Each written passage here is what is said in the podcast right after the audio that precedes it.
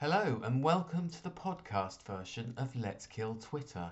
This is the show that aims to detox your timeline with the art of conversation. Let's Kill Twitter is recorded live and on Zoom, and this week's guest was filmmaker and comedian Matt Highton. Matt's a bit of a demon on Twitter, and if you've ever seen a TV opening sequence recreated using stock images, well, that would be Matt. This was a show that focused on Twitter as well as on the tweets themselves, so we discussed what makes a good tweet in terms of going viral, why some tweets attract followers and some don't, uh, how there is a knowing crapness of some social media efforts, um, and we discussed memes quite a bit as well. The tweets specifically chosen were Matt Hancock's comeback video, James Felton's levelling up take, uh, Morgan Danielle's dad meme, that was from Blade Runner, the trailer for Cowboy Bebop, and Simon Evans' fuel shortage take using the old classic of the head turner meme. We hope you enjoy the show. Please follow us on Twitter at LKTZoom. Good evening to you. It is eight o'clock. It's Sunday night, and you're watching Let's Kill Twitter. This is the show that aims to detox your timeline with the art of conversation. Well, thankfully, I don't have to do that alone. Comedian and filmmaker Matt Highton is joining me tonight to trawl through Twitter. But before I introduce Matt properly, uh, just a bit of admin. If you're watching us live, well, thank you very much for doing that. You'll be doing that on one of Facebook Live, on Twitch, or on YouTube. Uh, the record of the show will be available on Facebook Live and on YouTube. So if you know anyone that's missed the show and that would like to see it or catch up with past episodes, etc., please do direct them there and do the liking, subscribing thing, of course. Crucially, when it comes to following us, please do follow us at our, on our Twitter account at LKTZoom. You can see the handle of that liberally splashed across the screen. And obviously, the big uh, the account is share screen right next to me. You can't miss it. You can't miss it. If you do that when we're live, that means you can comment, ask questions, share your favorite tweets with us. The rest of the time, that's where we'll be sharing clips of the show, news of future shows, and generally trying to curate as uh, sort of enticing a selection of tweets as possible. So it's all uh, it's all good. Please do follow us. So without further ado, uh, it's a great pleasure to introduce uh, Matt Highton to you. Matt is a stand-up storyteller, writer, and director. His solo shows have been taken around the world, from Edinburgh to Australia, He's also the director, writer, and collaborator for the 2018 Chortle Award winning Weirdos Collective, who Chortle describe as the closest thing we have to a modern day comic strip. So that's praise indeed for those of you who remember the comic strip. Um, Matt's a co founder, well, speaking of Chortle, Matt is a co founder of the Chortle nominated live improvised comedy show Comedian Cinema Club, which The Guardian described as one of the best audience participation shows. This has now grown to house residencies in London, Brighton, and LA, and has its own series of widely regarded podcasts. As a filmmaker, Matt has directed sketches, trailers, and several short films, including his debut short film, Santageddon, which stars some of the best names in the comedy circuit. This was officially selected for festivals worldwide, including the Leeds International Film Festival and Glasgow Short Film Festival. The current projects that Matt's doing includes writing scripts for Channel 4's MASHED, and of course, he does banging tweets. And that's one of the reasons, one of the many reasons he's with us tonight. So please welcome Matt Highton. Hello. Uh, hi. Hello. Hello. hello. Hello. Uh, I spent a long time honing. Evening, Martin. That's regular viewer of the show, Martin. Thank you very much. Hi, Martin. Uh, spent a long time honing your CV, Matt. I was, uh, it's very impressive. it's it's really weird to hear it read back to you. It's kind of horrible. um, Did you not? I just it, I oh, I just, you know how it is. These things. Also, realise I need to update that very much. Um, yeah. Oh, that yeah, does tend to be one. the way. Yes. I, I, I sort of, uh, I do sort of jog like, oh yeah, I really must change that. Yeah. Was that was that from my website? was that... It is. It is from your website. Yeah. Yeah, that's why I know it because uh, unfortunately I had to write that. Oh god. Um, oh, don't be embarrassed. Don't be it's embarrassed. All, it's it's that um it's that old school uh, uh, working class family. You can't be proud of your achievements. You must oh, feel, oh, feel some element of shame from them. Well, I've got yeah. I've um that's interesting. So uh, I'll tell you what. I mean, we could go into sort of sort of massive therapy now. This could be a completely different show now. um, but one of the things I didn't realise, but you're from um, you're from Saddleworth, aren't you? yeah, yeah, Yeah, yeah. It, it just conjured memories of. Uh, I have to confess, I spent a summer or two weeks in the summer of 1995 in a van putting up posters for the Lib Dems in the Littleborough and Saddleworth by-election. So Oh, wow. It's like, yeah, I know it's one of my former lives, and um, it was also the first. I think I'm not sure if it's the first election he was involved in, but the shadowy character known as Peter Mandelson, I think, was the election agent. Oh wow, well, certainly heavily mean, that- in that that campaign. is pre me knowing anything about politics. I, I would have lived there then as well, but my dad probably raging at the TV about it. So. I'm sure. No, I'm sure. Well, I've got to say, it's one of those like subcultural, cultural sort of bombs that shows my age. But you know, it's, it's a link, isn't it? It's a segue. we're all we're all getting older, mate. We're all getting older. Yeah, well, twice and uh, twice the speed usually during this podcast, actually. So, Oh, how are you? How are you? I'm I'm good. I'm very busy at the moment, which is lovely after a year and a half of uh, just the world being the way it is. So yeah, it's it's nice to sort of uh, get a bit of a routine going and and things are opening up. Obviously, that's what everyone says now. Things are opening up again. Uh, but yeah, it's just nice. Um, life's all right. Life's all right. So, how do you feel about that balance between sort of things opening up and things not quite being, you know, we're not out of the woods, but you know. Oh yeah, I mean let's let's let's say it what it is. I'm not rushing out to uh, start uh, another tsunami or anything, but it is you know it's it is what it is, isn't it? Hopefully you got to trust the science and I'd say follow the advice, but it changes so much. But you know what I mean? Common sense. Use your you- common sense. Try not to get infected or infect others. Fair enough. I can't say fairer than that. And have you been involved in any live um, stuff on stage recently, or are you, are you mainly sort of writing at the moment? Um, I've been gigging again, which has been very nice. Um, so yeah, sort of the past few weeks, especially getting back out, which is great. But I feel like a hurdler who can't remember how to get over a hurdle. So I'll finish the race. The time it comes to a hurdle, it's like "Ugh!" it's just not as slick as it used to be. So just it's kind of relearning some some old gears mainly. Are you saying that you're not up for the 20, you're not going to be selected for the 2024 Olympics? It's basically that you're out. Yeah. I mean, it depends what the, the competition is. Uh, for, for comedy, probably not. Uh, for diet coke consumed in a year, then maybe. I mean, they've got, but well, you've got table tennis, you've got table tennis, you've got skateboarding, uh, and what's the other one these days that I think is slightly? Oh, well, there's BMX as well. So I mean, you, you just never know, do you? Yeah, I mean, all those things require some element of uh, balance or uh, spatial awareness. So, Okay. if, it, if, it, if it was Mario tennis, uh, I'd be in. Oh, okay. Well, watch this space because I think that the Olympics might want to go even more contemporary one day. So there could be social media related sports and all sorts in there, really. I'm there. That's my time to shine. it's time. It's put what are they? Esports. Esports is what we're. That's what we're after, essentially, isn't it? Could happen.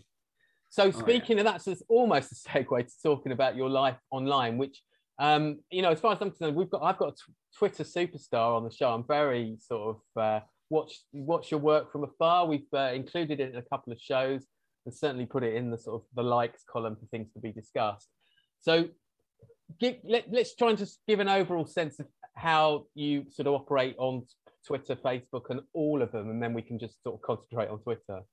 I mean, Twitter's the only one that I have any steam on. Like, if something's going to work, the rest are unfortunate afterthoughts sometimes. It's weird. Like, something does really well, um, then it'll pick up on other platforms quite often. But yeah, other, otherwise, basically anything gets off the ground, it's from Twitter. But I mean, I try I tried to do Instagram, but it just I just don't get there. And I tried to TikTok because I was on TikTok years ago when I was working at the Beano. But again, I'm I'm such a because I love film. It it not having an option that's really good for for 16:9 or uh, any sort of film format. I'm like, Yeah. oh, I don't want to put it into portrait mode, so I get very upset. Leave leave TikTok for the the kids uh, who are doing yeah. You see, I, haven't really bothered. So we we discussed TikToks in previous show, and there was a show that I think that Anna Morris and Alex Healy were on, and uh, I, we sort of likened it to the. There's an episode of Buffy where the, everyone loses their voice, and then she smashes the box at the end, and the voices come out. It's like that. Yeah. That's TikTok. So you can't, can you not on TikTok actually turn the phone around and get a portrait? you, view? you can, but it's you know it's not designed for that, and it shouldn't be designed for that. I mean, TikTok is like, you know, it's got its dark pockets, but it's a, it's probably one of the best social medias. I mean, like as a comedian, you get intensely like, oh, there's so many funny people in the world, and you generally feel like you are running a bit to catch up. But I mean, it's brilliant. It's absolutely brilliant. It, but it just absorbs time. Like yeah. the, the scroll feed is designed better than any social media to just keep you going. It's so like good. pockets of darkness. That's there's, Yeah. something there. Um, yeah, yeah. That is true. I mean, I think social media is one of those things where just you'll get a tweet or a post on another where it's a member of the public, but they've just come up with this doozy of a joke, and you're just Oh, thinking, "Wow, Yeah. I mean, it's it's a. I'm I'm fascinated. Like so, like, I really nerd about this stuff. Um, because I'm, I'm I'm obsessed with how things spread. Because sometimes you can see something and you know it's going to be massive straight away. Like you see someone put something and you can just you just know that it's going to snowball. Whereas other things you see and they're brilliant, but they just don't get any steam.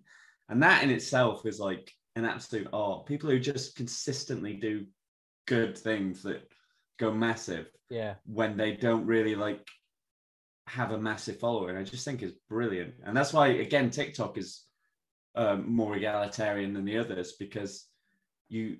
It's, I don't know if it's still the same. But when it started, certainly like anyone, if they made something good, it gets shown to people compared to the other end of the spectrum, like Instagram and Facebook, where it's now, oh, you want people to see this? Uh, give us some money. Where Yeah. Twitter's kind of the the middle point, which is sort of yeah for things that are very current. I think. So, yeah. no, true. Now you've mentioned right, so you've mentioned the kind of viral. Well, let's let's let's. Um, there's two ways we can go here. We can go both ways actually. Um, let, let's talk about you. I mean, let's talk about your tweets because you obviously have a, a great deal of success, and and um, you know I come came across a lot of your work through the um, stock images um, sort of Ah, uh, series. classics. So how many how many of those have you now let's give what we'll do. I mean, we've already given people a flavour of this, uh, so we can have the tweet up on the screen. I think we can do that. Can we do that without breaking any copyright? I don't know if I Right. if you could uh, if you could give my YouTube channel a name, it would be a copyright claim because most of my things have a copyright claim, but most of them are covered under parody or very like lenient uh, people who ever run social media accounts for. Uh, yeah. Well, what we can, I mean, I think what we can do is just. I Whoa, hang on. the very best. If we just bring that. there, your copyright's gone. They Hang always on. get you on sound. They always get Hang you on, on hang on, sound. hang on, hang on, hang on. That's true. I was just trying to sort of, if I freeze the photo, so it's a photo now. There's no moving images involved. Uh, it's a. So essentially, if if you kind of if you just talk through what you do, because you've obviously done it with the, the Pokemon intro, but you've done it for friends. As a huge Yeah. Fan, I, I love seeing that. So we can we can talk our way around. We can talk your way around the oeuvre. You know, how did it start? And It's it's a weird. So this is this is one of those projects that I never never thought this would be a thing. But um, so I used to work at the Beano uh, a few years ago, and we used to make content for them. Uh, me and a few other comedians were there: Cassie Atkinson, Johnny Cochrane, Emma Shaw, and we all can sort of do. Uh, we all come from live backgrounds, but we also know sort of video and editing and stuff. So we used to use this stock site um, which has some of the most horrific video on that you'll ever see, and it's hilarious. But there's, it feels like it's infinite. There's so much. Like whenever you need something, you put in a broad term, and something's there. So for years, I just sort of got used to seeing stock and using it for joke stuff. And then during the pandemic, during the May of the 2020, um, just didn't have anything on. Uh, my wife was working very hard, but I was just going through one of those phases where you know live shut down and didn't have any work for a few weeks, and we were watching something, and instantly after, um, NCIS came on the TV, and the intro just looked like completely no actors or anything, just like it was stock footage. I joked to my wife Kate, I was like, I could probably make that out of stock footage. And I thought, that's really funny. There's something there. So I thought, could I do it? And as I was thinking about it, I was on Twitter and someone tweeted about the OC and it was the OC intro. And I was like, you know what? I've got a day. I may as well be productive. I'll see if I can recreate it in stock footage. So that was it. It was more of just a challenge to see if I could do it. So spent uh, it took about the first one took about 14 hours of just painlessly, yeah, Yeah. painfully going through it shot by shot and then trying to match it. And then it did all right, did it did great. And John Luke Roberts, who is a very good Yeah. comedian, he, he just said, Oh, you should do this with Buffy. And so I was like, Yeah, why not? So a few Yeah. days later, I did exactly the same for Buffy, and then that took off. That went Yeah, yeah. That was big. Buffy, And again. I, I know exactly how it took off. It was um, Chris Hewitt, who's from Empire, somehow got hold of it and he shared it. And then that got to Joss Whedon and then that shit. And then that's what it went. And uh, yeah, it's my wife's birthday as well. And my phone was going, and like I, I thought I'd turn notifications off, but it's just going mad. So I was like, oh yeah, that's took off. And then because it's taken off, I was like, well, people seem to like this. I'll try others. And then yeah, they just sort of snowball from there. Some do good, some don't. Yeah. But so you, yeah, Buff, Buffy. Gosh, I've got, forgotten about Buffy. Um, it's weird that it's not that long ago, and yet it seems that long. Oh ago. yeah, it feels Yeah. forever ago. But yeah, I mean the fun is like it is. It, it became like I got it down to an art. Like I can do them in about six hours now. It's pretty much about the average time. Some quicker. Yeah. But it's it's it's like the picture you got up. It's just it's finding the shape or the movement. That's all you have to do. And then if there's something funny that fits that model, then yeah. but they Oh, don't. that- They yeah. Go on. They don't work on their own. Weirdly, but a, a quiz company bought the um the stock only videos off me at Christmas. It was great. Um, so there's there's a company that now uses them as a quiz. so they see if people can guess them, which I thought that's. Are you going to become a. Christmas smash hit game?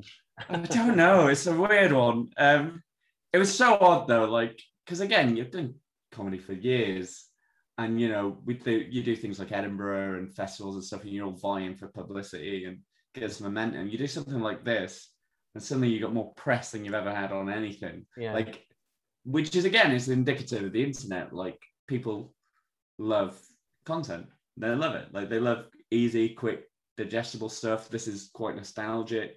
So like people just yeah, just like it. I mean, you've was, picked out uh, some great shows as well. I mean, the OC. I mean, I love, I you know, I love the OC. I love Buffy and Friends, like two of my all-time favorite uh, shows as well. And so, yeah, tapping on those sort of zeitgeist shows is fantastic. Um, Yeah. And if people want, so if people want to go back and look at these, I mean, obviously they can follow you on Twitter, which they should do, which is at Matt, Matt Highton. You're scrolling across the, the screen. We've got a little ticker going on. Um, but uh, you, do your is your YouTube channel? Does that Kamat House? Uh, they they, they do have them. Yeah, YouTube. I've got basically anything that I think's done all right or that I quite like. I I put on YouTube mainly to uh, just store it there. Like YouTube doesn't really do anything, but again, like when something goes big on Twitter, generally that does then sort of spill out because quite often people go to your YouTube to find it and embed it and share it and stuff. So it does do like well, but yeah, most things it's probably the easiest way to find videos, but not everything's on there. Some of the quick stuff I just stays on Twitter and dies on Twitter, basically. Okay. Yeah. Um, and, I- I- yeah. Now, so now you mentioned, well, obviously we're talking about stuff going viral, and you pointed out uh, something which I'd never really looked at on Twitter, which is the, the viral section. Now, do I need the link that you sent, or can I just find that easy? If you if you if you click that link, it should update with the the latest ones. So so can I not it's weird. it through? you can. So if you go into the search, you put in viral Yeah. tweets. This is this is where it gets fun. If you put in viral tweets into the search bar, you'll Oh, get okay. actually some good tweets. But if you go into the trend, that's where the horror is. Like, If I put viral tweets up here, then yeah. okay. Uh, And then, uh, there we so go. yeah, if you go into the related topics, usually there's a, oh, do it, is that back? because like the, these are the good ones, like these are the actual ones, but there's there's usually a um a little like actual subjects, which is um are you on your phone? I don't know if it comes up on your phone. Um, but yeah, if you click that link that I sent you, it'll take you to the yeah, the let's do let's do that as I go through my own. oh, here oh, we go. you're so brave putting all this up. Look Hang at on. this. Right, here, Oh. here we go. Here we go. Here we go. Here we go. Oh no, this is uh there's my email address Oh, leaked. Oh no! Don't say that. Right, hang on. Bunch of gems. Blah blah blah blah blah. Hang on. Don't show Sorry, this. sorry. This is horrible. Uh, no, that's yeah, well, that's what I'm saying. I didn't. I couldn't. I wanted to be able to find this without the. Uh, uh, here we go. Oh, this is this is I couldn't understand why I couldn't find it. Uh, we're gonna have to Oh, cut yeah. that out or blur it. yeah, It's just taking you do- back. yeah. It's taking you straight back to where we were as well. Oh god! After all that, I was definitely trying not to do that. So anyway, uh, where do I Oh. go? Where do I go from here? So I've. So if you just scroll down, Yeah. if you just scroll down, they will like like some of these will be generally good, um, and they'll show you the good ones. But um, where is it? Keep going down. Ah, recommended topics. Okay. Yeah, yeah. These are these are like the ones that are, you know, they get into like the proper um, what's it called? Um, oh man, what's it called? But they go into people's actual feeds. These are usually funny ones. It's the I'm gonna I'll I'll get it up on my computer and I'll just read them out to you. Um, Okay. because yeah, I don't- it's a weird one. But that they like when you go when you put in viral tweets, they'll show you the good ones. It's it's the weird ones that I don't understand. Um, da- da- da. there we go. So like if you go in there on your desktop, there's usually um they'll push them into your feed, and you'll get stuff like here we go. There's one. If I decline your call and continue texting you like it never happened, 70,000 likes. Oh, okay. Stuff like that. Um, let's find another one. You become very dangerous when you realize that you can do it alone. Stuff like that goes massive. I'm starting to believe that fire signs love language is roasting you. They love doing that so much, crying face. 15,000 likes. Oh my god. Okay. I have to say, that Madness. there's, there's something about a lot of these tweets that is there is something. The Oh, tone of them is slightly sinister in some cases. I think it's, it's partly how I read them. Uh, Oh yeah, but I'm just looking at the ones on screen. We, I've got stereo here. I've got you reading me and me looking at. I mean, obviously not all of them, but um, it yeah, it's weird. Again, showing my. So I'm going to show my age here. Although it's something I studied. I was doing. I did French at university, and there's a film. There's Jean Cocteau um's uh, film Orphée. Don't know if you've ever come across it. It's like 1950 or something. It's, it's ancient. Uh, It rings a bell because I love films. I'm of- trying to. picture yeah, it. It's a very um. Oh, what's the lead actress? I think is Maria Casas- Casares or whatever. But it's, it's a really good art um arty. I can't remember what the sort of the movement um. Sort of. Art Nouveau. no, no, sort of. I I've forgotten what Cocteau's sort of symbolizes as a, as a movement, but it's very kind of. I mean, you know, he was a mate of Dali and, and all the rest of it. There is a sort of surreal quality Hang on, is this is this a film about Orpheus? Yes, yes, it's absolutely Yeah. about Orpheus, yeah.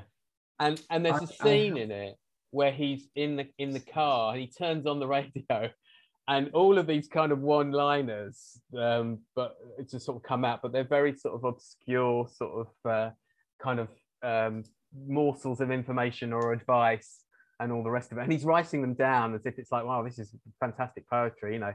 And it just it just sort of reminds me of Twitter, and I think the viral section, which we finally found, has got that quality. but um, yeah, it's um, I, you know, it's weird, isn't it? How d- deep, like I don't tend to sort of. I feel like I'm digging deep in Twitter to some extent, but there's always something, isn't there, that you there's there's there's a whole there's whole sections you'll never see. Like Yeah. whole sections of subcommunity. But again, this is why I love the internet though. Like for, for all the abuse that's on Twitter, like it's a it's an ama- amazing gift to humankind, stuff like this. It's just used really badly by society. But like it's it's weird because there's a place for everything. Mm. And like the viral tweets is just fascinating because again, I don't know how some of those take off. Like the one that you've got up now, the BBC one. Yeah. You understand that. yeah, totally. It's current. It's, you know, everyone was talking about that. And that's the one that sort of stuck to the top of the pile. But like those ones where you someone's got say five, six hundred followers and they've gone, hey, tomorrow morning I'm gonna live my cat life. And then it's like hundred thousand likes. And you're like, I don't know what started that snowball, like how that appeared in people's feeds and it snowballed. It's great they did that person, but it's also like there's something about it which is it's kind of like you remember the old um like oh, what are they called where you have like a quote and they used to put them up in offices Like the inspirational calendar. inspirational yeah, quotes, yeah. inspirational. Yeah, totally. kind of like the viral tweet section is kind of like That's that exact. That's that is exactly the sort of that's the whole Orphée thing. That's it's yeah it's like that basically. It's like Yeah. uh, what I call po- postcard philosophy or postcard postcard psychology. You know, you'd see those quotes on calendars or whatever it might be. Yeah, no, totally. yeah it's a, but yeah like I the thing that I wonder about it because most of the time I see them and I go that is absolute toss. Like what is what is it about that? That is like you see you know I mean that's brilliant. Yeah. never been Well- more scared of a dog. That's funny. That's great. That deserves deserve that is terrifying as well. No, mean, that is really is that real? I mean, do you know what? That is a bit mental, isn't it? I mean, I thought that was some kind of. Uh, it looks well, like a puppet Yeah, totally. All right, that's that. Is, um, see, that is far more brilliant than I would have given it credit for. Uh, Yeah. yeah, but again, that that is like, again, no one should analyze things this deep, but that is just like a second of someone's life they've laughed and they put that up, and everyone's gone, "Oh yeah, that's horrible," and they've shared it. But th- this is the thing, like things get shared because of just the right cocktail of circumstances, and and again, this is why I love the internet. It's like there's things that go massive, like huge, and they don't come from a big account. They don't come from like anyone who's maybe doing this all the time. Which you know, once you sort of start getting a following, that will happen. But yeah, there's things where someone's just seen something, it's exactly what they wanted to see at that second. Had that been posted even like two minutes, three minutes later, then people wouldn't wouldn't ever see it. They wouldn't ever see it. So it's just like there's so much about the internet that it's just complete circumstance and chance. I yeah, I love. I mean, actually, so Martin Martin's just uh, tweeted that it looks like something from Crap Taxidermy, which is true. Oh yeah, Um, but I do think um, there we go. We had a discussion a few- few shows ago about the people who sort of do the doozies, but they don't necessarily get the get the followers. So I think well that's the other side of it. Yeah, is that because people think, okay, this guy is has lucked out on this one, but they're not necessarily going to deliver the next doozy. Well, it's weird. So there is there's there's a science to it, definitely, and like de- I've definitely got better at utilizing the internet to to try and get people to stay with me. And some people just get it because they are consistently good. Like a lot of people, again, Instagram and TikTok more so, people like seeing consistency from someone. So they like knowing what that person's format is and what they do. A great example you probably talked about before, but Eleanor Morton's brilliant. She's absolutely brilliant. She's always been brilliant. She's always been funny, but like some of her videos, uh, especially her tour guide character, did well, and that just brought a lot of people to her. And now she probably has sort of a lot of people who who just love knowing that there's more of those coming, and then Mm. they find out more about it from it. I think consistency is definitely key. Alasdair Beckett-King's another great Yeah. example. Someone who's just consistently brilliant with video. Rosie Holt, another one. Yeah. Sean Hugh, yeah, just Sean Burke's another one. Like people who who have a sort of I know what this person does, quite often will get a following for people who want that. But sometimes you've got something that does well, and it just people just will follow you. Other times you have things that do well, and you'll get no followers off it.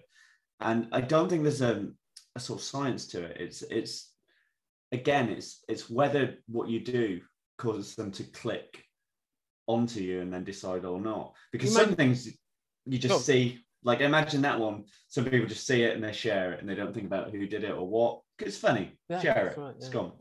Yeah, yeah. But I think this, this I think that's really important distinction that you make because it's just like if you're talking about Rosie and Alasdair, you're talking about uh, an engagement with a sort of uh, you know it, it's it's filmed footage. It's it's almost like a character. It's obviously character comedy to some extent. So there is there's more effort in that content than this picture of dog. Although we don't know exactly how much effort's gone into that, but yeah. Yeah, I mean they they've they've been training this dog for months for this Yeah. shot. And that Um, but that's that's the other thing. Quick quick content often does better than um, planned content, and there's reasons for that. Like so, I had something go quite big a few uh, weeks or two ago, which was a Michael Gove thing. Um, I, I just put Michael Gove when he was caught in the club. I just edited it into Trainspotting. Train spotting. Yeah, but I was on holiday. I was on holiday. I was with my wife. I saw it. She'd gone to bed um, to read, and I was like, you know what? That'll take me. You know, it took me about three minutes. Really. Clipped, clipped Trainspotting, clipped that. Wow. Didn't really put any effort in. Just boom, boom, boom. Trimmed it in, and put it up. And within seconds, I knew that was going to go big. Yeah. It was just like ding, ding, ding, ding.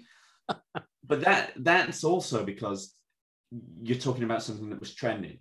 So sometimes you catch a topic, and basically, if you do, this is really sad that I know this, but again, it's it's something from working in content. People talk about this. You have a sort of thing where the algorithm will push you for a short amount of time. So say you're you're on a trending topic. So say Michael Gove in the thing. As long as you use the right words Mhm. that um, are going to um, what do you call it push you into that algorithm so say it's michael gove club is the thing that's trending on twitter. As long as that's in your tweet somewhere then push it onto that hashtag. If you catch maybe 10 to 20 likes quite quickly you'll hover near the top of that. Once you Mm. hit about 50 it'll push up to the top for an hour or so. Once you hit beyond that and you sort of get into the sort of hundreds and thousands stays until that hashtag dies within where most people if they click onto that trend will see it and that's what perpetuates it sometimes whereas sometimes it's just the right people share it. And again it catches that algorithm. But like twitter is all algorithm. Like Yeah. more than any other. It's just like i say it's just luck so trending topics you got more of a chance. All algorithm all of the Mm. time. yeah yeah yeah. 24 7 algorithm. So yeah and like it is it's i think i think like and again like it feels weird talking so deeply about something that is essentially you know I think that's fascinating. I think it's great. I think it's just what people that are watching the show like getting that um, extra sort of dimension and going a little bit deeper. And it is really interesting to hear um, that thing. But I mean, very quickly on, on Rob and Roll before we get to your selection, is really it's if you think pre-Twitter, pre-social media, pre-internet, whatever, there were people going about their day and they would see crazy things and they would, you know, they wouldn't necessarily Yeah. be quick enough to take a photo of it, obviously.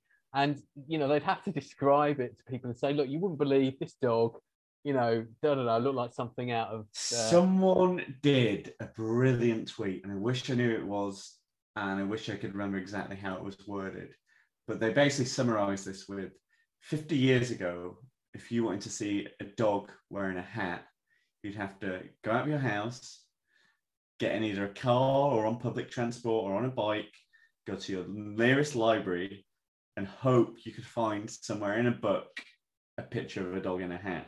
Whereas now you can get it in three seconds. And that's that's that's it. It's, it's weird because like this culture is is new. Like there's you know there's been pictures of dogs playing pool and stuff. Like images have always existed. But you can pretty much imagine something and almost guarantee someone has has made that in some form on the internet which is why meme culture is so the way it is and how that all sort of takes off because i think we all wish we were individuals but essentially we all dig into the same culture and we dig into the same images. And so essentially you have this sphere of things that when you think of something, likelihood is something like it or near it exists, which is exactly what I do with the stock footage stuff. Like you can always find something that fits a mold.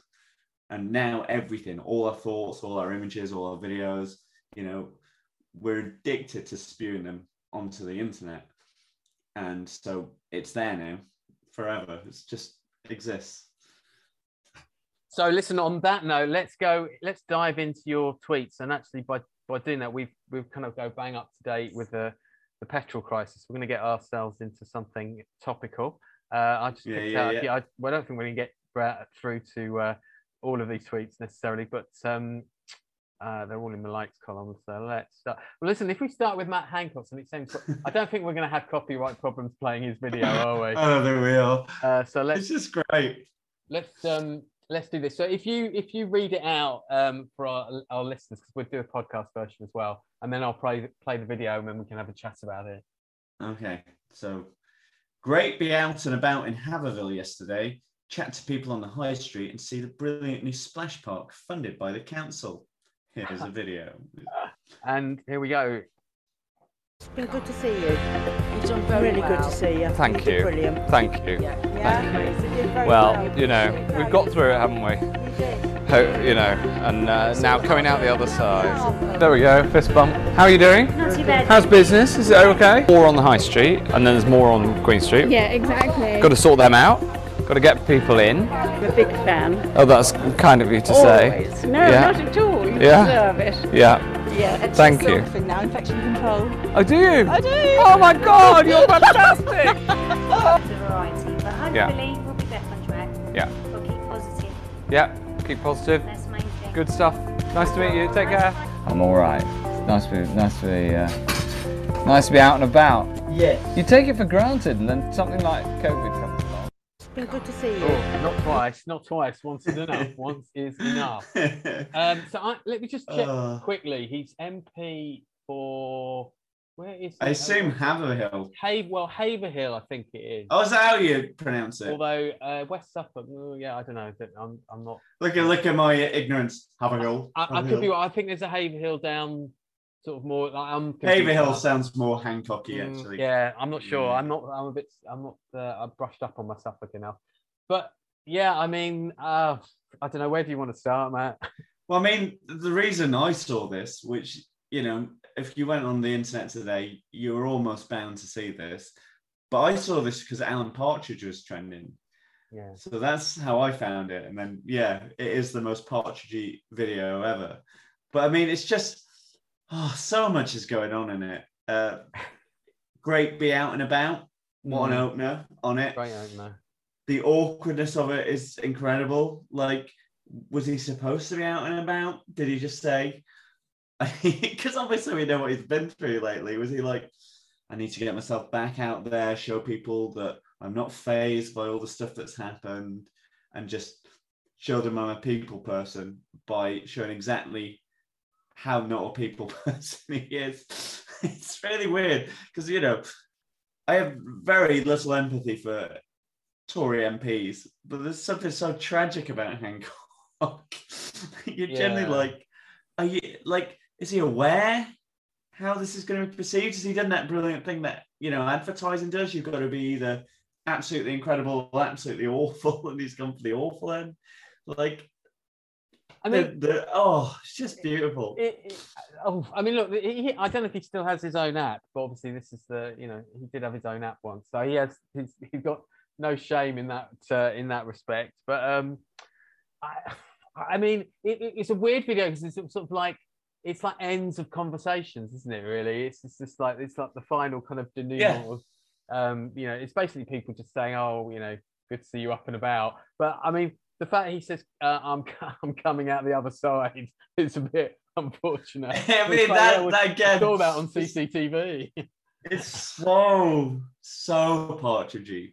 Like yeah, you feel like yeah he's uh, and again like I, I do wonder about like people like hancock who are obviously uh, very sort of prominent in the tory party during one of the most unstable, insane periods of certainly my life and in modern politics. You wonder Yeah. if it is because they do get a degree of celebrity that when they are pushed to a backbench or when they do go through scandal, you do wonder if like there is that sort of like I need to maintain that level of celebrity, but now they have to generate this sort of stuff on their own because he's not going to get pushed onto you know the um, sort of front of politics anymore. They're going to keep him in the backbench.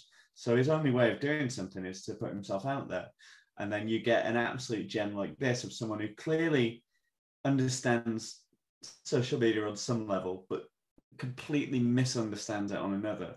Like it's some of the the worst video work you've ever seen. Like they got a clearly like the first royalty free soundtrack option that came up when they put lots of like video music hmm. into God knows what. They got the awkward cuts. He's clearly mic'd up, so there is some level of like production going on. Otherwise, you wouldn't catch those gems. But also, like he's chosen. He's he's he's given a thumbs up to what goes in this video. So how aware is he about what's going to happen when he puts that out? And how much is that just him going, this is a great video? So do I, I am skeptical of how engineered it is, but at the same time, oh, it's brilliant. I mean, he literally Brilliant. he wants people to know I'm still standing, and actually, had he Yeah. done had he done a video uh, miming to the Elton John song, it might it might have been better. I don't know. That's that's the message he wants to convey. Oh, well, it's I mean, just- it- but again, it's it's pure internet. Like, it, people love sharing awful things. like they love it. They absolutely love it, and like, yeah, this is the day. There is that danger with with all this. Like, people always, whenever I do something like involving Tories and it does well, or like a, a right wing opinion, because obviously I'm left leaning. Um, there is a, a danger that people always worry about that by um, making fun and making light, it takes away from the fact that oh, these people are destroying the country in the background. Like there is that worry that when you infantile, I can't say the word, infant, infant, Infanticide. infant. Thank you. Struggle with words. Uh, for someone who's supposed to make career words. Oh Yeah. man, yeah, it, Yeah. is a danger like that, that that sort of thing just becomes good PR for them, which again he's probably aware of when he puts this out. But what a video! What video we'll forget in two days? Great. Well, then, until something else comes along, yeah, totally. Yeah. Um, right. So let's have a look. Where should we go from the? Well, obviously we've got a fuel crisis, uh, etc., etc. So let's well, let's go to Jim Felton's tweet then. Um, yeah. Okay. James Felton is just one of the reasons I stay on Twitter. Like he's so good. There's some people who are just so good at Twitter, and like he is just brilliant. Yeah, he's Just- consistent. He's because obviously he's the writer. He knows the media inside out, but he's one of those people who he takes what you want to say and says it. Like like what I would say in like 50 tweets, rambling and misspelt with bad grammar. He's just boom, like just straight to the point. Like there's times when something happens in the news and I'll just see what he says about it, just because I know it's gonna get a cut to the point straight away. So here Right. he said, I'll just uh, I'll just read uh, read it out from podcast version. So 2020 we're leveling up. 2021 we're going to try our best not to, to have gas and food. Uh, on, uh, he's, the out the typo is actually thrown me. So try that one again. 2020 we're leveling up. 2021 we're trying our we're going to try our best to have gas and food. Um, yeah, I mean it's it's Mad Max stuff a little bit at the moment. I think. Oh Um, yeah, petrol station. Um, I, I was on a night bus last night. I just came back late from a gig and we hit traffic. It's like two in the morning. I was like, why are we stopped for this long? And when we finally got to the problem, it was people queuing to get into the petrol station. Yeah, it's been there's been queues. I mean, I'm not far from the Old Kent Road, and there's a footage of queues last night forming. And Yeah. I just sort of wonder. I just sort of pi- pity the poor driver that's finally got off the M25 straight into a petrol queue. But uh, yeah. It's, it's just mad as well, like, because we know this is going to happen. Like, all the, um, Sorry, my wife's watching something. I just heard screaming in the background. if you, if on the podcast you get a bit, my wife's watching something I didn't hear the downstairs. and screaming. For a second, I was like, "Oh, something horrible's happened." Um, it's not. Um, but yeah, I mean, like with stuff like the petrol crisis, it's it's incredible to. I always think sometimes when something happens, again, and this is why things trend, because we all like having our take on what's in the news and stuff like that. But I do feel like sometimes it's a digital version of The Simpsons. Like when a riot starts, they always have those bits where they cut into the crowd, and there's always like one or two little gags they throw in before it goes crazy. And I love watching that online, even though it's horrific half the time. But I love watching people's reaction, knowing how people are going to react to something. And this was one of them. As soon as they said, We've got enough petrol, as Yeah, soon as yeah, they yeah, said that, can't remember which MP it was, but as soon as they said that, everyone was going to rush out and try and get petrol. Well, and like, yeah, it, it's a bit like a weird game of Simon Says or something like that, in the sense that you know, obviously, all their messaging is being very much like, "Hey, we're not going to go into another lockdown," or for example, or "Hey, you know, this is going to happen," Yeah. and then just thinking, "Okay, clearly all, all bets are off." Then, well, just I'll just take that as all bets are off. Right. But it's, it, I mean, what's beautiful about humanity is uh, awful.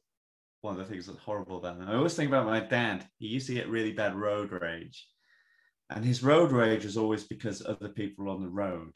So I think people always get angry because they're doing what everyone else is doing. Mm. Like, and that that's humanity. We all think everyone else is wrong, but I'm okay, and that's how these things happen. Like, everyone shouldn't panic buy this, but I'll just make sure I'm covered as well. Like Yeah, it's that sort of sort of mentality. So just sort of going, let's just relax. Let's not change what we're doing. It's gonna be fine. Like as soon as that hits the sort of zeitgeist and hits the public conscious, you're instantly gonna get the one thing you're trying to prevent. Like it's I- it's unavoidable. I think we I think we've probably we've had this period of time without a good old uh, panic buy. Actually, I'm just going to quickly show uh, Simon Evans's tweet. He, he basically re uh, Oh yeah. repurposed Right. the uh, yeah exactly. So we've we've done toilet rolls. It's time for petrol. I mean, it's not the first time petrol's had a shout by any means, but um yeah, there you go. I always It's think just- that looks like um oh, what's the stand? The guy in the middle always reminds me of um Alan Co- like young Alan Cochrane. Oh yeah, I can see anyway that. I can see that. slightly random uh, uh, sort of thing. Now we're still on. Um, oh, and I like um, uh, James Moran, the writer's uh, panic buying workers overseas now. Is it? Paul, yeah. Um, Brilliant. Brilliant.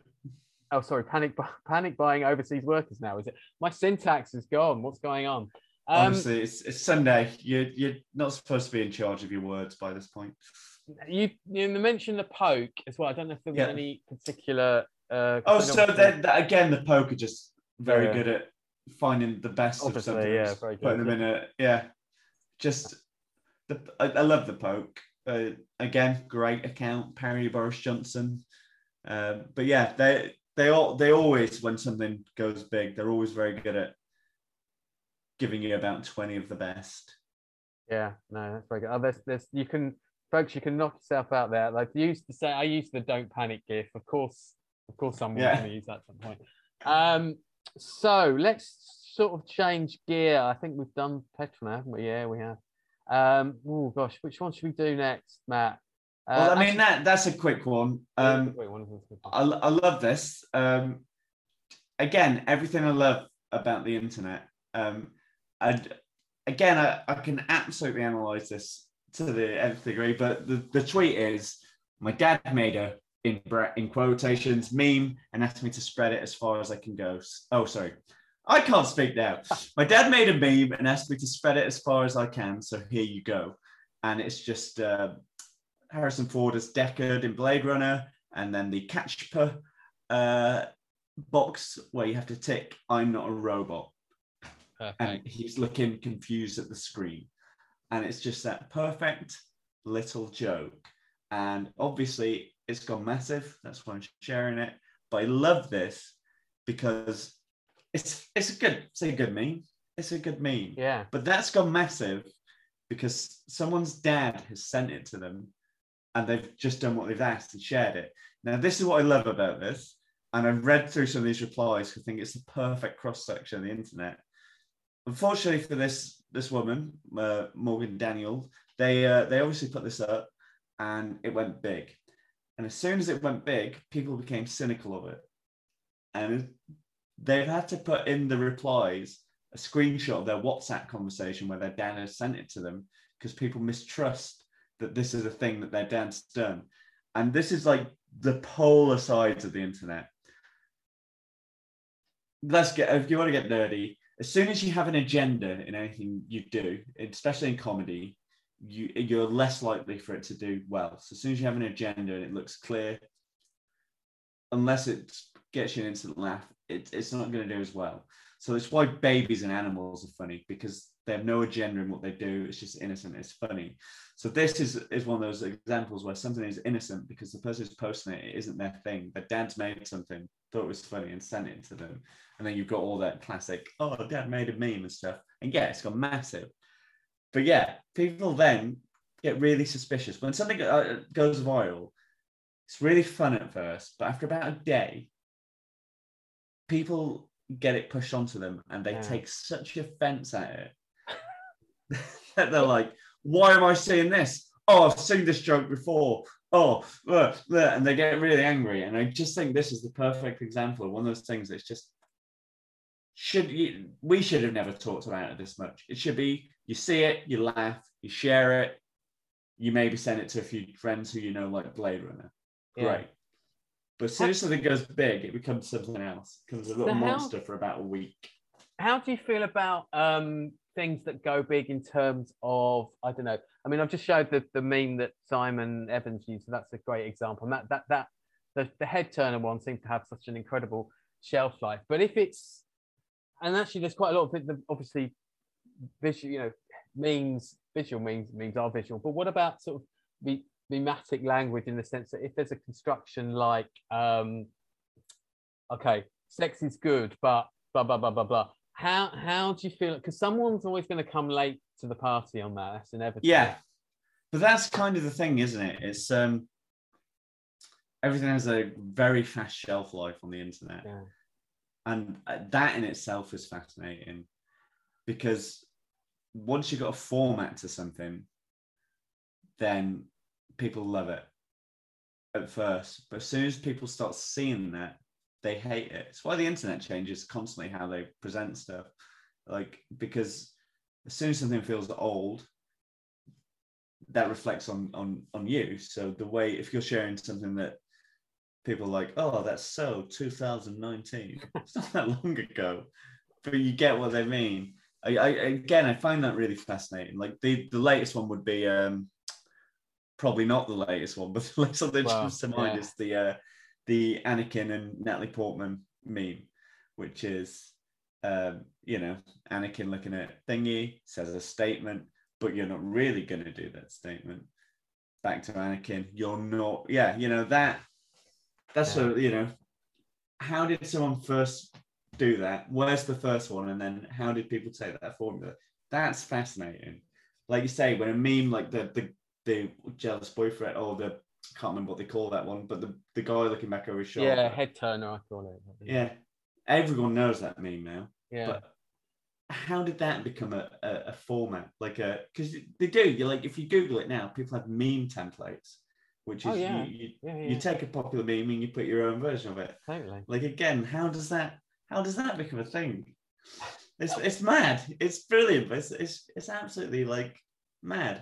Again, like as soon as people get familiar and comfortable with something, they love it and they share it to the nth degree, and then it There were some stays. moments, I suppose. Essentially, you can't go. I, there are some moments that see, that a meme seems to have sort of been born for. So, uh, but Bob, but Bob Mortimer uh, reading uh, "Would I Lie to You?" yeah yeah You yeah. know, I mean, you know, But again, it's perfect. Like, and it it's just like um, it's the perfect like vessel yeah, for certain like feelings, which is again like because I love image and I love video, so I love that like by putting that under a statement, you instantly understand what that statement is. Like that, that's long after this culture's evolved and mutated and become something else.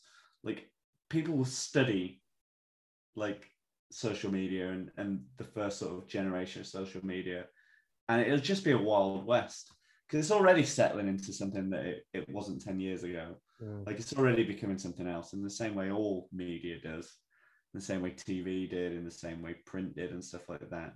But like right now, we, we're living through something that, yeah, it feels like so revolutionary in some ways, but already so done in other ways. And I think that's where meme culture is. We're in like phase two or three of whatever this becomes. And it's just fascinating. That that went a bit too deep for That's for it, it, it- no, no one. I hear myself sometimes. I'm like, you're talking about memes. like, no very- one should think this much.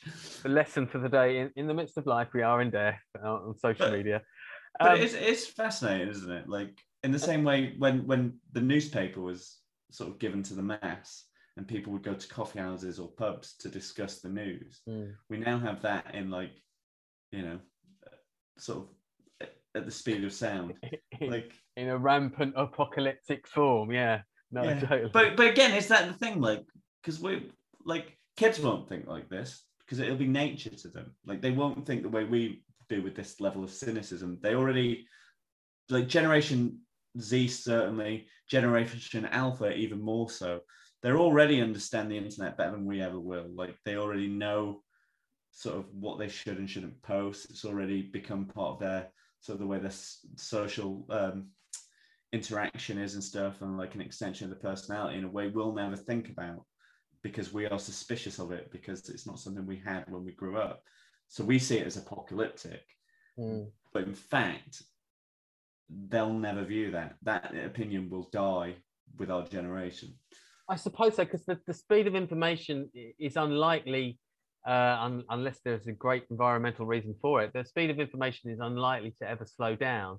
So I'm sort of thinking that you've got one generation of like, if you could you could have one generation. It's like, well, every day was chaos, mum and dad. Where's the where's the chaos? Where's don't understand where the chaos? We're all think, you know, certainly But you- my generation thinking exact opposite, but there isn't it and like it's interesting the thing you say about like unless there's a, a reason for it to stop. There's already a lot of sci-fi that that crosses this idea. So humanity is addicted to the internet. There's absolutely no denying that. And social media is one of the tools that has sort of you know perpetuated that addiction. Like it's it's tapped into something that we we get in community and stuff like that. So it is fascinating because we don't know like we, we feel it's something permanent but in actual fact it's not. Like you know you can dive into that sort of deep dive of the post-truth era and stuff like that. But the, the interesting thing about the internet is it's so not permanent even though we say that's there forever. Someone cuts off the internet. There's loads of things in sci-fi where people you, you'd have like an instant panic. But what would happen after that? Like what would happen when you cut off this tool? Like when people now want information. They don't have to think about it. It's just there. Mm. when you want to get in touch with someone it's just there. Like that sort of convenience is of an yeah an uncharted level. But servers are one of the biggest contributors to carbon footprints. So the running of the internet is huge.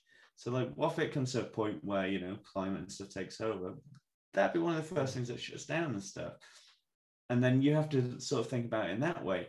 We put so much onto the internet we don't actually have as much things that are permanent. So i remember edgar wright talked about this. He this is about five years ago. He was talking about how he still likes to buy dvds and blu-rays.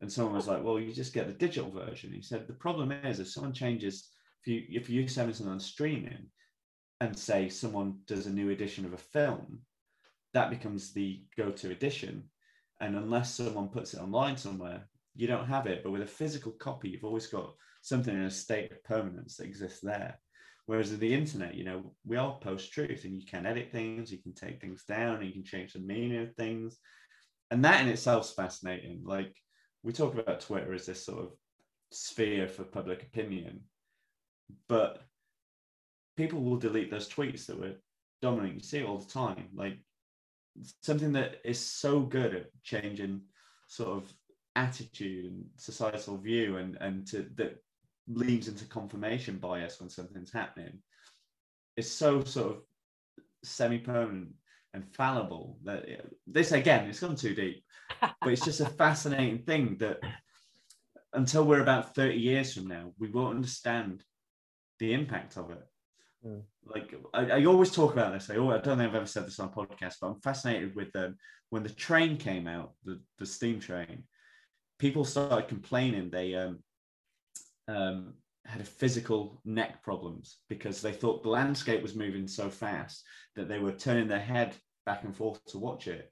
And they they basically came up with this idea that they had a sort of repetitive strain injury that's caused from the speed of the train.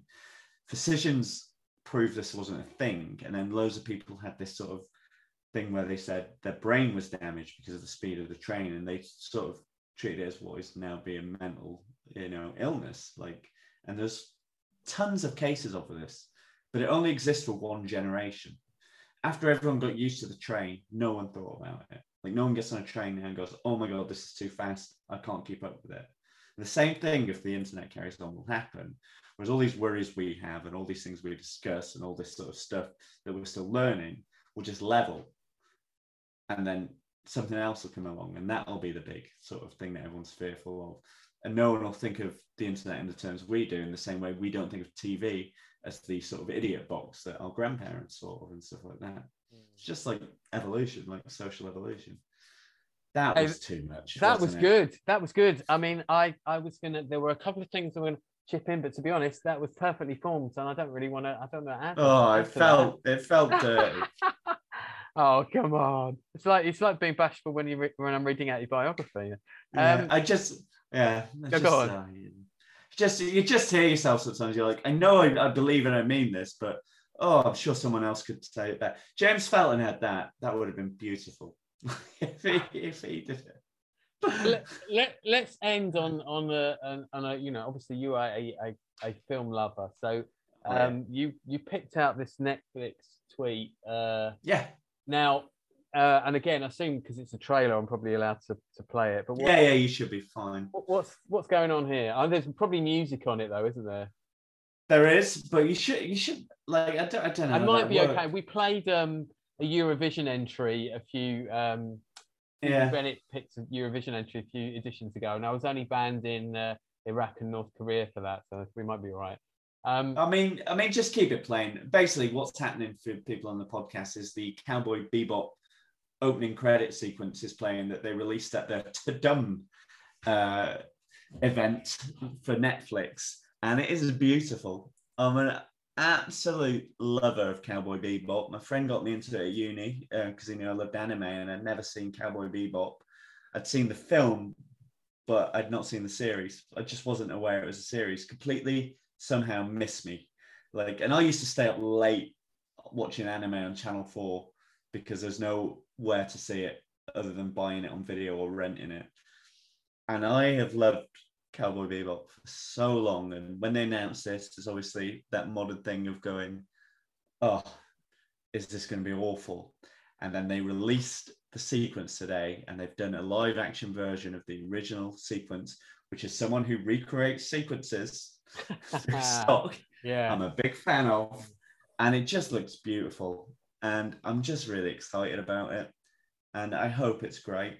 And also, I'm quite fascinated that um, Netflix have now gone into this sort of uh, modern sort of cult of Apple style of we have a big event and we showcase all our things. Like, uh, you know, like you said, I love culture, I love pop culture. I, I eat and breathe TV and film. so you and oh so, so like- you include right. So that's that's interesting. I'm glad that you said that because you've obviously included TV. I wondered if you were like kind of like oh no, film film is you know since things like Buffy and The Sopranos, yeah I, I was so I studied media at uni because when you have my brain, all you can do is think about film and TV. you don't have many practical uh, uses for your brain, but um, since about yeah, so the late nineties, early noughties, TV changed, Mm. especially like HBO changed TV. And I mean, it's always been going that way. But it's when it started to get cinematic and when it started to sort of change the language of, of filmmaking as well, it was always going to be this. Like Mm. the fact that you don't have to end a story in two hours sometimes is the best thing for a story, sometimes the worst thing. But like say what you will, it's always been a big industry, but filmmaking's got cheaper um, since the digital era, since like people started filming on mini DVs and stuff like that. Since like the first one that I always think of is 28 Days Later, which blew my mind because it was digital. Uh, Collateral, another one that was digital. Um, like I used to think that looked so good, and now it looks so dated. But as soon as digital filmmaking came in, like it changed how everything's made, and now everything can be as cinematic as it is. And like our generation, who grew up on TV and film, who like understand the language like completely, who are like grew up with The Simpsons, which was reference culture, uh, like generation one, like it was always going to go this way. And I think, yeah, I, I for all the sort of stuff that goes out that's sort of middling because you have to keep up this sort of wave of content. Some things are just they're better than any film I've ever seen. Like and consistently for you know. What, what would you 600 pick out just out of interest? So let's say on the on the film side, and then I just mentioned TV about that. Um, I mean, like, well, this is the thing because, like, you then have that debate about Netflix. They don't do films well, which is an interesting thing to say. They've got such a budget for TV, but yet when they do films, they don't have the budget of a film, so it's not as good. Marvel's a great example. Like, I love the Marvel TV shows, especially WandaVision and What If. But you you can instantly sense, even though they've got Disney money and they probably spend more on it, there's some something about the efficiency of filmmaking you lose in that sort of environment. So again, it's it depends on who's executing it. You look at, let's say, all the series of Game of Thrones except the last, because I don't want to get in that debate, but that is something that's like perpetually moving forward. That has to be a mini movie every episode. Mm. Like that's that's crazy. Like some of the images in that are better than sort of yeah films you watched 15 years ago. Like the the, the cinematography on some of those episodes is mind-blowing. Yeah. like it's just beautiful. And again like as someone who loves film and tv we, we've hit like a very slick era. So like i think if you look at the 70s when you had all sort of that wave of indie filmmaking and you had all the sort of exploitation and sort of B movies that came out of that that was sort of grittier than the wave that you got in the 50s after the Hollywood system ended, like that were quite sort of you got films like The Warriors coming out and stuff, which is got all that sort of social undertone and stuff, and you got people just going out with cameras and shooting stuff. That's gone. It evolves again in the 90s when you've got sort of that era of Miramax and sort of people like you know Tarantino coming up, who again making things like Reservoir Dogs and sort of Pulp Fiction, which are very small indie films, which are just driven by character and plot. And the filmmaking's good, but the equipment they use is is cheaper than they would if they were top of their game. So they have to get efficient with it. But you can tell it's an indie film by the way it's shot. Nowadays, anyone can hire like an Alexa um, camera, go out and shoot something, and if you've got the right eye on it, it look more beautiful than anything of that indie era. So the people who are top of their game, that's why you've got these just these slick masterpieces. Like you've got action films, like Marvel's always the go-to example. I grew up loving comics just aside of me, shelves of them. So I love like those things. A lot of people hate Marvel because they changed the action genre. It became this thing where action films is now what's the new comic book film. It's not like what's the new Arnie film or what's the new Stallone film or whatever. It's now Marvel. And the thing is, they got so efficient with it. Like it's a different game. They animate the action sequences before they've even shot them. So essentially, they know what their sequence is going to look like before they put a camera on it. So they know they've got to sort of keep this continuity to like this 10 year project. And I find that mind blowing. And because they're so good at it and because it looks so good, everyone has to up their game as well. Like if you want to be held to that regard, no one looks at a Marvel film and goes, this is a beautiful film, but it is. Like if you look at like Ragnarok, you can hear Taika Waititi's voice coming through it, and you sometimes you just get a shot that's so like thought through. Like there's a shot of um, can't think what character's called, but the Valkyrie jumping into battle, and it's just like a Renaissance painting, and no one thinks of stuff in this way, but everyone is getting that good. Everyone is like doing that, which means on the other end of it, you've got indie filmmaking where people can go out with you know DSLRs and they can make these interesting stuff, and they might have the the scope to the cinematography and sort of the budget to have all those extras, but they can still light it well and it's still look beautiful. And I find that just great. I think like you know, you've got something in your pocket, you've got a camera in your pocket that's better than what people were using 15 years ago. And I love that because people now consume TV and because they're so fluid in the language of it, I uh yeah, I love what that's probably going to do. I mean, we're going to be, as we already are, completely oversaturated. It's going to be hard to find those people push through. And I know all this was off the back of a Cowboy Bebop trailer, but I do think it's indicative of something which is you could talk about the corporate machine and all that and how it is squashing indie voices and how it's harder for people to come through. But at the same time, like amazing. Like if someone has a short film, I know I know people who have had a short film and it's found a life online and off the back of it they've got, you know, option for features and stuff. That didn't exist 15 years ago. Like again, a tweet can do well and people can then get career off the back of consistently doing what they're good at. Whereas before they would have had to prove themselves to a handful of people who are tastemakers for an entire industry. Like, and that, and that again, if you look at things like TikTok and stuff, you're cutting out all those middlemen and all those people who like decide things. Whereas, you know, like for a lot of comedians now, like a lot of us are deciding is it still worth us traipsing out to, you know, try and make 30 to 50 people laugh when you can put that time into making something online and potentially thousands, you know, sometimes millions for some people see it.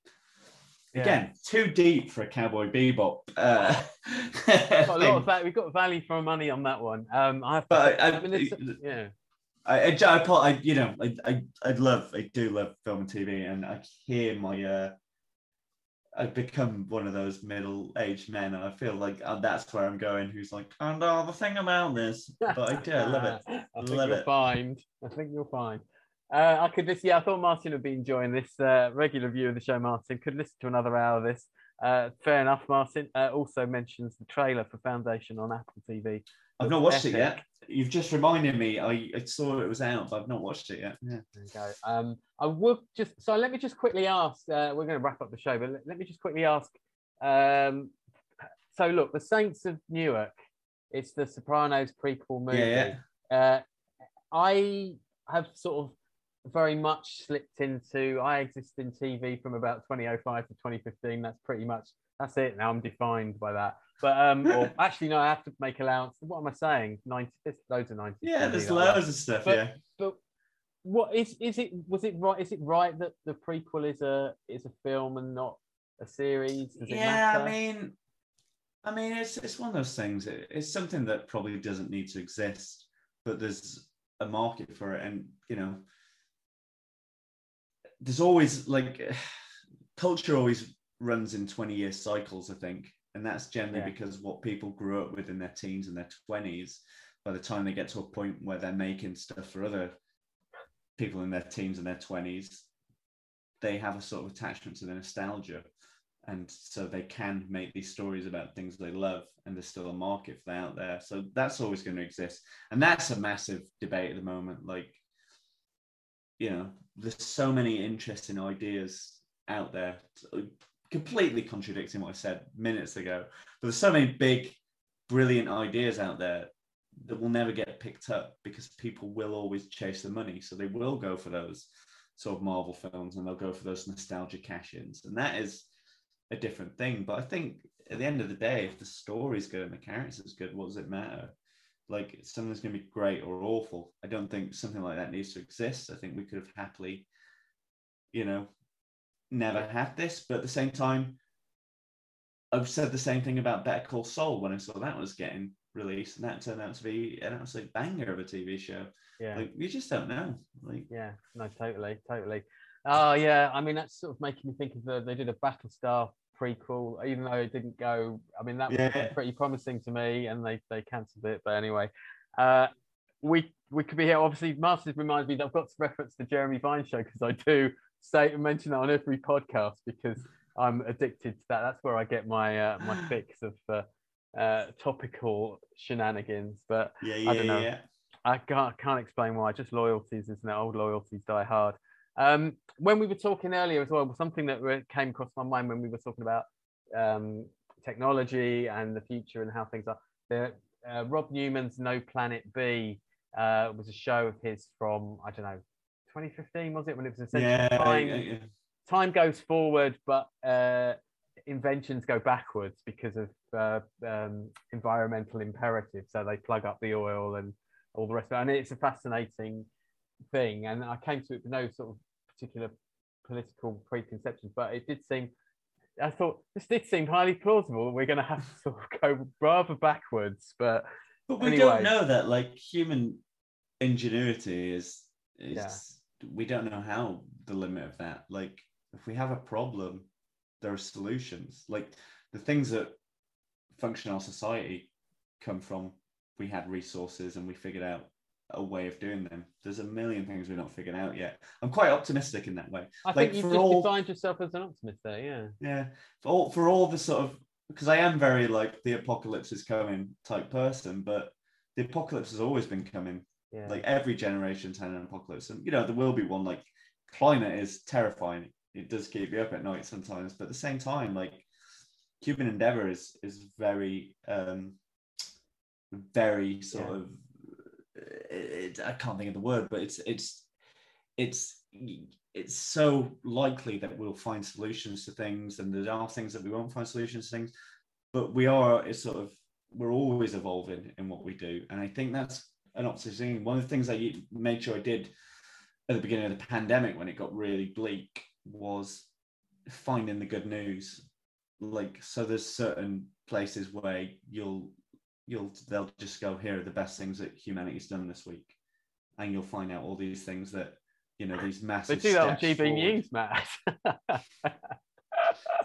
no, it's good. It's very. uh, Listen, I mean, doing this show, I've very much got to the point now where, um, yeah, look, some things are really hard to ignore in to- topical stories, Yeah. but actually, you know, uh, it needs to be more of a sideways approach. We don't, we're not beholden to have to uh, cover every tragic news story, and boy, there's a lot of those sort of. But yeah, there's there's always going to be tragic news stories, and there's Yeah. always going to be very serious things that we do have to fix. Like we can't assume that other people will fix things. Like don't get me wrong, but at the same time, like Mm.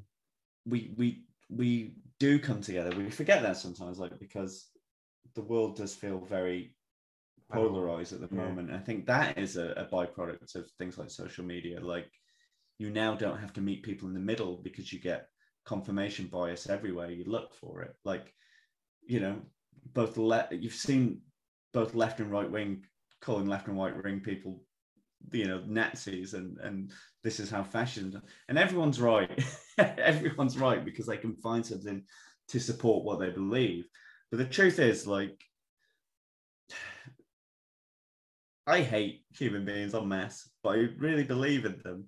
Like and i do think that underneath it all like there's a lot of good in humanity for all the awful stuff out there you know uh, kurt vonnegut said it best uh, humanity's put here to fuck about and don't let anyone else tell you otherwise. I think that's our default. I think we're playful, we're good people, but life is crushing and life is sort of brings about so much horror with it that you know you do find the light through it. It's oh god, I can hear myself. But again, that's that's the internet. Like you could spend your life on Twitter, which what we specifically talk about. You could spend your life on Twitter and, and every day it'd be the end of the world. But you could also cater your feed and every day it can be the most wonderful, like life-changing thing. Like everything exists. The human experience isn't it's always gonna be good, it's always gonna be bad. It's it is what it is. It's it's changing. Just slightly remind me of the saying, "Live, live every day as if it's your last. One day you'll be right." But yeah. Yeah, yeah. yeah. What, what, where can people see, hear you, watch you? What, what are your future projects? Plug away. Um, oh, um, I mean, Twitter's where I always the first place all my videos go up. As I say, that's if they're ever going to get momentum, that's where they go. Yeah. Um, slowly working on live stuff again and things like that. But yeah, Twitter, just keep an eye on that. Eventually, um, everyone will leave it, and I'll have no platform. So I'm I'm, I'm making hay whilst Yeah. it's there. Oh, yeah. Absolutely. Um, Matt, that was amazing. I mean, you know, it's, it's a fantastic effort and, and thought uh, into all those answers. And, you know, we could have gone in so many different directions. You know, again, I think maybe also illustrates the beauty of Twitter as a, as a talking point, which is, again, the whole point of the show is to use it as a talking point uh, rather than, and, and actually not just, uh, you know, sort of like, uh, as you say, the, the confirmation bias and all the other shortcuts that Twitter sort of uh, Yeah, we should not skim skim over that pun that just dropped in because that was good. Carpe DMs. Oh, yeah. Oh, Oh, Lovely. DMs, lovely. Yeah, fantastic Lovely. stuff. Well done, yeah, Martin. yeah, yeah. So, um, Um, so, uh, right. Sorry, was there any? Did you want to? Nope. Um, just keep an eye on Twitter. Um, speaking of shows and content, this will completely date stamp it. I know my wife is waiting downstairs to start the final of Vigil.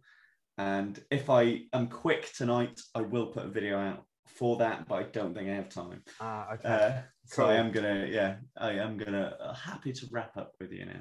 no It's worries. been All right, very well- fun. Been very fun. Oh, brilliant! I'm really glad you've enjoyed it. I feel, I feel like I've learned a lot. Actually, I've certainly been reminded of a lot as well. Oh, I talk a lot of shit. Don't worry. Well, like guys, thanks. So I'll just wrap it up for our streamers who've been watching. Um, thanks so much for joining us. I hope you enjoyed the, the extra bonus time that we gave you. Um, thanks to Martin, of course. Um, and we will see you. I'm going to take a week's break next week, and I'm hopefully we will see you back again on October the 10th with Sid Singh. I should be checking that with Sid uh, Anon. Um, but I will obviously post that on Twitter um, a- along with clips from the tonight, show. Uh, there'll be a podcast version as well, uh, which I'll get sorted and I'll ping round the link for that. And um, I think that's it in terms of, I mean, obviously, please follow us on Twitter LKT Zoom. And uh, Matt, thanks uh, again once. Thanks once for having me. And uh, see you, me. see you streamers. See you later. See you next time. Bye bye. Bye bye. We hope you enjoyed listening to the show. Please do check out the other podcasts in the series. If you go to our website, www.letskilltwitter.com, you'll find all our previous shows listed and you can find links to the YouTube versions as well as audio files. If you'd like to support our work, you can do via buymeacoffee.com. If you go to their website, you'll find a Let's Kill Twitter page set up for donations. But anything you can do is much appreciated. A like, a follow, a recommendation to a friend, it all counts. Once again, thanks for listening. We hope to be in your ears again very soon.